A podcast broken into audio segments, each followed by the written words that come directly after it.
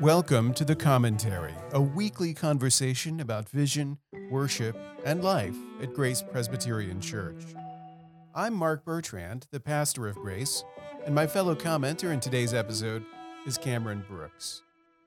Cameron and I will be talking about what the concert hall can teach you about prayer, how Grace incorporates the Psalms into every worship service, and why it's so important in theology to cultivate a sense of mystery without using mystery as a veil to obscure what the Bible actually teaches. To make sure you never miss an episode, you can subscribe to the commentary at Apple Podcasts or Spotify. And you can always find us online at graceforsiouxfalls.org. Thanks for listening.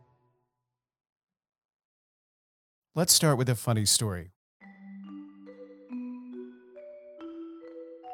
Whether it's a haha funny story or just a strange funny story, I'll leave it up to you to decide. This takes place at the Symphony. It was the first concert that I'd gone to since concerts had resumed. So, so picture a concert hall where the listeners are spread out with lots of empty seats surrounding each person for social distancing, where everyone is wearing a mask, including the symphony itself, including the conductor, Delta David Gier. The music that night was a combination of traditional favorites and a world premiere.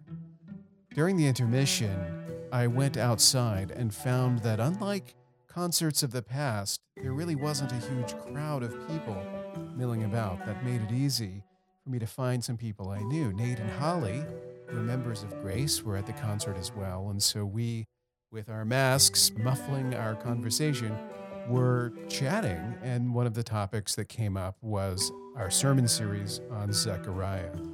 A stranger walked up to us, also behind a mask, and said, Excuse me, I don't mean to interrupt, but are you talking about Zechariah? I thought at first maybe I had misheard, but, but I hadn't. He asked whether or not we were talking about the Old Testament prophet Zechariah, and when we confirmed that we were, he grew excited and he said, I've been to a lot of churches and I've never heard anyone talk about Zechariah, which is strange because the prophet Zechariah is so important to understanding what happens in the New Testament, is cited so often. And so, of course, we assured him that at Grace we are talking about Zechariah and told him where to find us. And I went back into the concert hall feeling really surprised. As a pastor, I've occasionally had these run ins in public where people overhear a conversation and they want to know more, which is always wonderful. But, but honestly, no one has ever jumped in on a conversation about Old Testament prophecy and asked to hear more.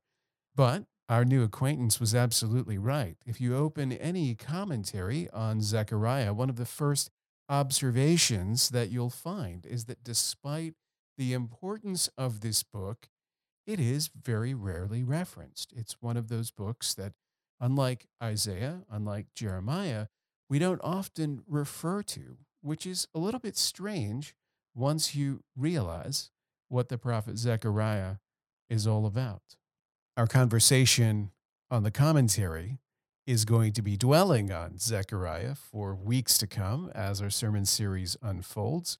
So, if you want to know more about Zechariah, in addition to listening to the sermons on our sermon podcast, do subscribe to the commentary to stay up to date.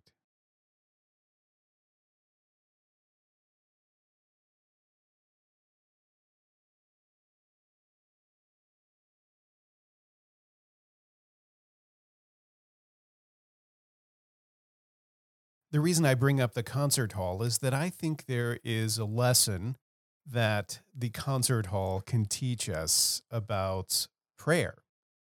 Prayer is one of those things that many Christians continue to struggle with. They worry that they don't pray the right way or that they don't pray often enough. And so it's not uncommon to hear people ask for help, for instruction, for additional training in how to pray. Prayer was a problem in the Gospels as well. If you read the Gospel accounts, you'll find that one of the biggest obstacles to prayer is probably sleep. At Gethsemane, the disciples themselves had a hard time keeping watch with Jesus for just an hour. They kept falling asleep. Falling asleep is often a symptom of something you can relate to, which is boredom, a lack of engagement. One of the greatest difficulties with the life of prayer is just paying attention. That's the reason why, when people ask me what they can do to improve their life of prayer, one of the suggestions that I often make is a little bit out of left field. I recommend that they go to a symphony concert. The whole point of a symphony concert is to listen, to listen for an hour, to listen for two hours. The first time you do it, don't be surprised if you go a little crazy, if you can't stop fidgeting, if you're constantly trying to figure out what you're supposed to be doing with yourself during all this time. Because frankly, we're just not accustomed to listening. There are not many activities in our lives that require us to give sustained focus, to pay attention over a long period of time, to be hyper aware, or to put it bluntly, just to listen. Prayer is one of those activities, but it's not the only one. And sometimes by immersing yourself in a similar kind of experience, you can develop a capacity paying attention that will pay off when it comes to prayer. It may take a few concerts, but eventually you will start hearing things that you didn't hear at first. You'll settle down, you'll find that you're able to listen in ways that you weren't before you disciplined yourself. Of course, there is more to prayer than just listening, but learning to listen is a good start.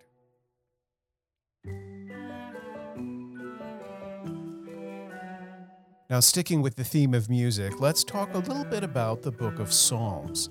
The book of Psalms, the Psalter, is the songbook of the Bible. The Psalms were given to us by God to sing, to use in our worship. And at Grace, we use the Psalms in our worship in a particular way that's often striking to newcomers. So, Cameron and I would like to take a few moments and, and talk about this. First, I'd like to play you a psalm refrain from Psalm 4. This is going to be verse 8, the final verse, set to music by Bethany Van. So listen to this.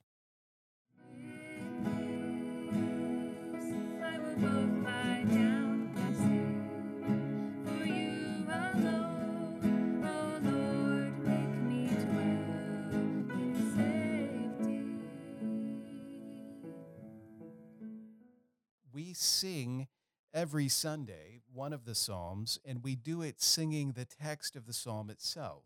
And the technique that we use is we take one verse or one phrase from the Psalm and we set that to music and we sing that as a refrain. And then between the refrains, we read the text of the entire Psalm or of a portion of the Psalm. And it's a way for us to incorporate the Psalms into our worship. Now, Cameron, you've also written some psalms as well for worship at Grace. Tell me a little bit. What's that process like? You know, it, I think it usually starts just reading. Um, you know, I try to read at least one, two psalms a day in, in my morning Bible reading, and I have, you know, I, try not to think just in terms of well, what might be a, a cool verse, but uh, um, sometimes I can't help it. Reading along and and trying to maybe pick out a line that that captures the heart of a psalm, um, a line that is something that I need to remind myself and maybe others need to be reminded of as well in in worship. So it, usually starts with a, a, a, verse, something, some core truth, and from there will come the melody, and I'll work on the melody. But it, it I think it always is theologically driven, at least for me. Uh, it needs to be something that that we want to sing, we need to sing, and that's exactly what the Psalms are for. I think one of the things that works really well, and it works really well in Psalm 4, is when the refrain is like a verse that you can cling to. and really internalize. And so Bethany chose verse 8 In peace I will both lie down and sleep, for you alone, O Lord, make me dwell in safety. By taking that out and giving it emphasis by setting it to music and emphasis through repetition, that verse becomes watchwords for people. And the Psalms that we've treated this way become our Psalms. You know, and these lines just repeat in your mind and come to you at moments when you need them.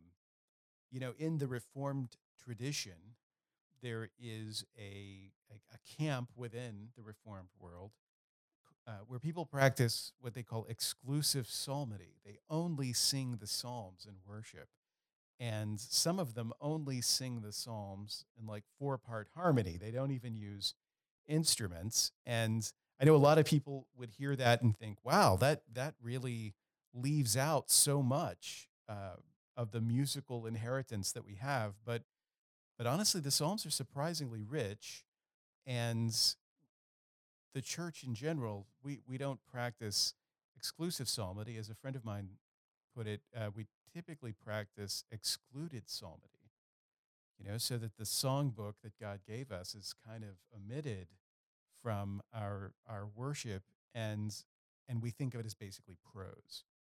And so this has been a way for us to introduce psalmody into our worship without uh, resorting to some of the older methods like the metrical psalter, which rephrases the verses into meter.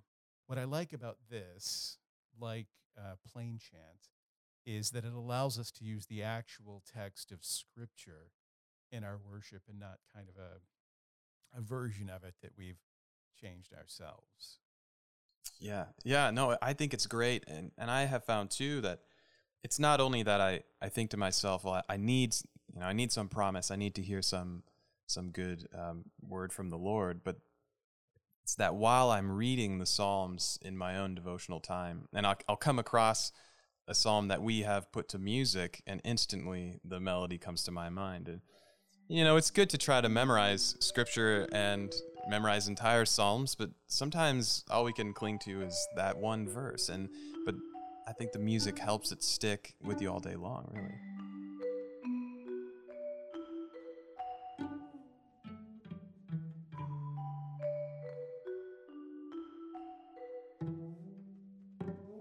So, Pastor Mark, you began your sermon on Sunday talking about measurements and Zechariah. what was the quote? Um, Man is the measure of all things. Who said that first? Protagoras. Protagoras, okay. Uh, I'll have to catch up on my Greek philosophy later. So, starting with man as the measure of all things, and then at, at the end, kind of came full circle, and you mentioned, in light of this, you know, this angelic figure in Zechariah signifying Christ, that Christ is the measure of all things. Christ being the embodiment of the grace of God is the measure of all things. And I was just curious if you could elaborate a little bit on, on what you meant by that. What does that mean that Christ is the measure of all things? As I said, there's a sense in which what Protagoras says makes sense, you know, that we are subjective knowers.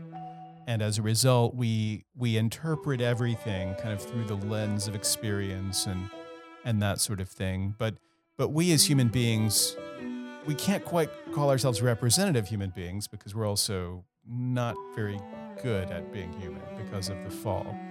And so when Christ comes and is incarnate, we have the divine and the human in one person, but but not you know compromised, mixed, or anything like that. We confess He's fully God and fully man. So if you're looking for a way to be able to say man is the measure of all things, it just depends on what man you're thinking of. If we're thinking of Jesus, then certainly the measure of what it means to be fully human is embodied in Christ. And the measure of what it means to be fully divine is there in Christ as well. He is the creator and the sustainer of all things. So, in that sense as well, we can find the measure of all things in him. And I think that suggests to us uh, the largeness of creation and also the largeness of God's plan. Because at a certain point, like I can say, you know, Christ is the measure of all things, and and it may sound as if, well, that has nailed down the dimensions of reality, but I don't even begin to comprehend the, the measure of Christ. He's beyond my ability to calculate and comprehend. There's this this element of mystery involved in knowing Christ that all I can do is be in awe of the vastness of his plan. You know, I, I know what he has revealed about the plan of salvation, but I don't know the fullness of what he will do. Well, this is this is strange. You're a reformed guy talking about mystery. You're Presbyterian. You're not supposed to talk about mystery. Um, Right. What are you doing here? Right, right. I mean, it's it is one of the common criticisms of Calvinism, of Reformed theology in general, that uh, that we've put God in a box, that we've uh, come up with a logical system so that we can banish all the mystery out of Scripture, and and certainly when you start talking about election and predestination, people can be very quick to draw the veil of mystery over those things.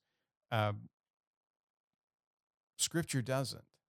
Scripture addresses those things and doesn't leave them mysterious. We certainly don't comprehend them in their fullness, but they are revealed to us, and what has been revealed, we ought to embrace. But having said that, the Reformed tradition, Reformed theology is so far from explaining it all, so far from, from doing away with all the mystery that if you're familiar at all with it, it, it's always surprising to hear that. You know, I think of the Belgic Confession, which we used in worship last week in Article 13.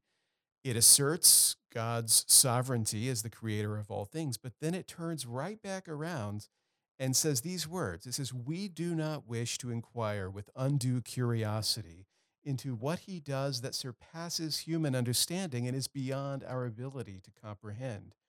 But in all humility and reverence, we adore the just judgments of God, which are hidden from us, being content to be Christ's disciples so as to learn only what he shows us in his word without going beyond those limits.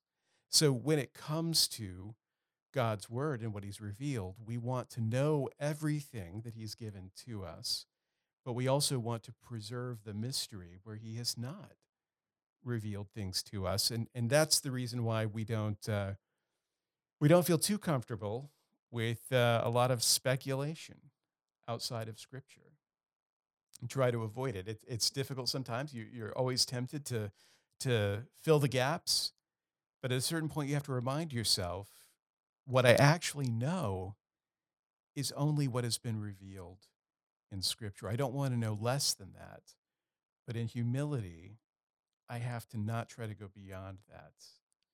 And, and that's the way that we preserve that sense of mystery. In fact, one of my favorite Reformed theologians, Herman Bavinck, begins his book, The Doctrine of God, with the sentence Mystery is the vital element in dogmatics the most important thing to mention right up front is mystery and the importance of mystery. And I think if you get a glimpse of God's sovereignty, you get a glimpse of his gracious work in salvation, the one thing you will come away with is the sense that, that it is beyond your comprehension and it is an incredible mystery, and that your proper response to it, to quote the Belgic Confession again, is to adore the just judgments of God.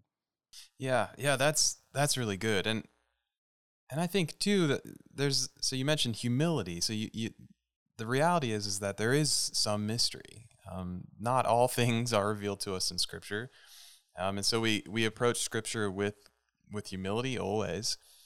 On the other hand, I think I think if God has revealed something to us, we we embrace that and we take it and we believe it and, and we accept it for what it, for what it is for being true. So there's humility on the one hand and yet there's confidence in God's revelation on the other hand. And I think we have to hold those two in tension. We talked about tension last week, maybe here's another tension. So there's humility in what what we don't know or even the things we do, frankly, uh, about the mystery that shrouds the unknown, and on the other hand, God has revealed some things. And and I found that some people are perhaps maybe turned off by the confidence or you know the dogmatism of the reformed tradition because sometimes they just seem so so confident or assertive in what they believe. Um, of course, we always want to be humble with what we do believe, and yet I think there's something there's something to really cl- clinging to God's word and to believing what He has told us. Right? Absolutely. I I think certainly other brands or denominations of Christianity have uh, a reputation for mystery, for cultivating mystery and that sort of thing.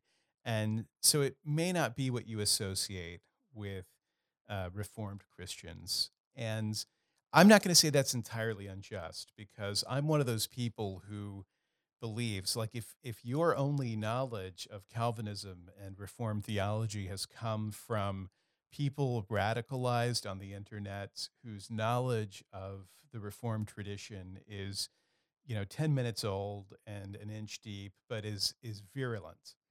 You know, if, if you've encountered people who have they haven't abandoned the fundamentalism of their upbringing, they've simply like embraced it and upgraded the weaponry by adopting Reformed theology.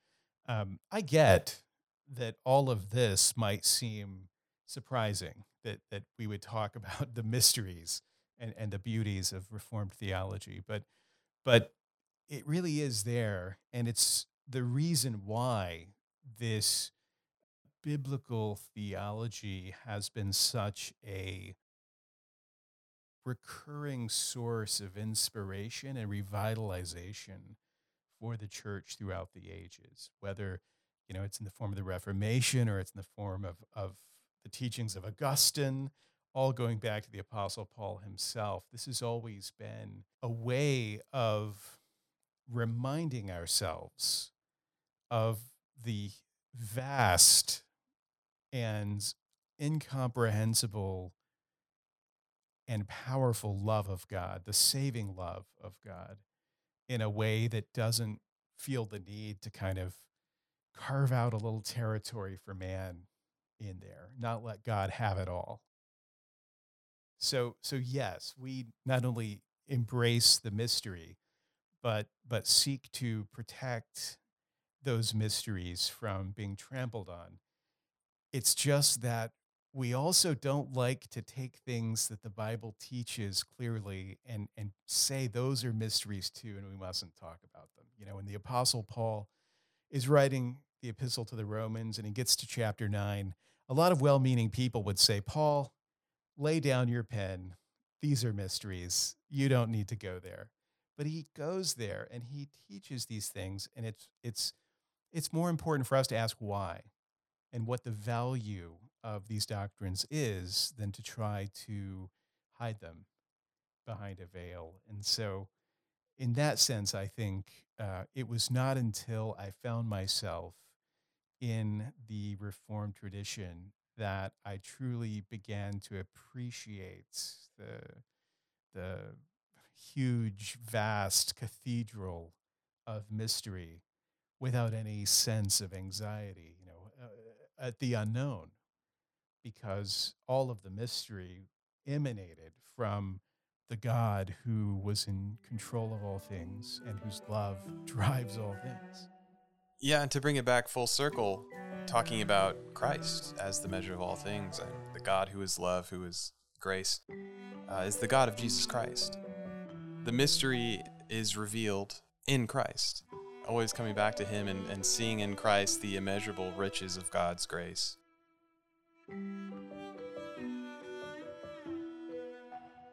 Thank you, Cameron, and thank you to everyone who's listening to us. That's all the time we have this week for the commentary.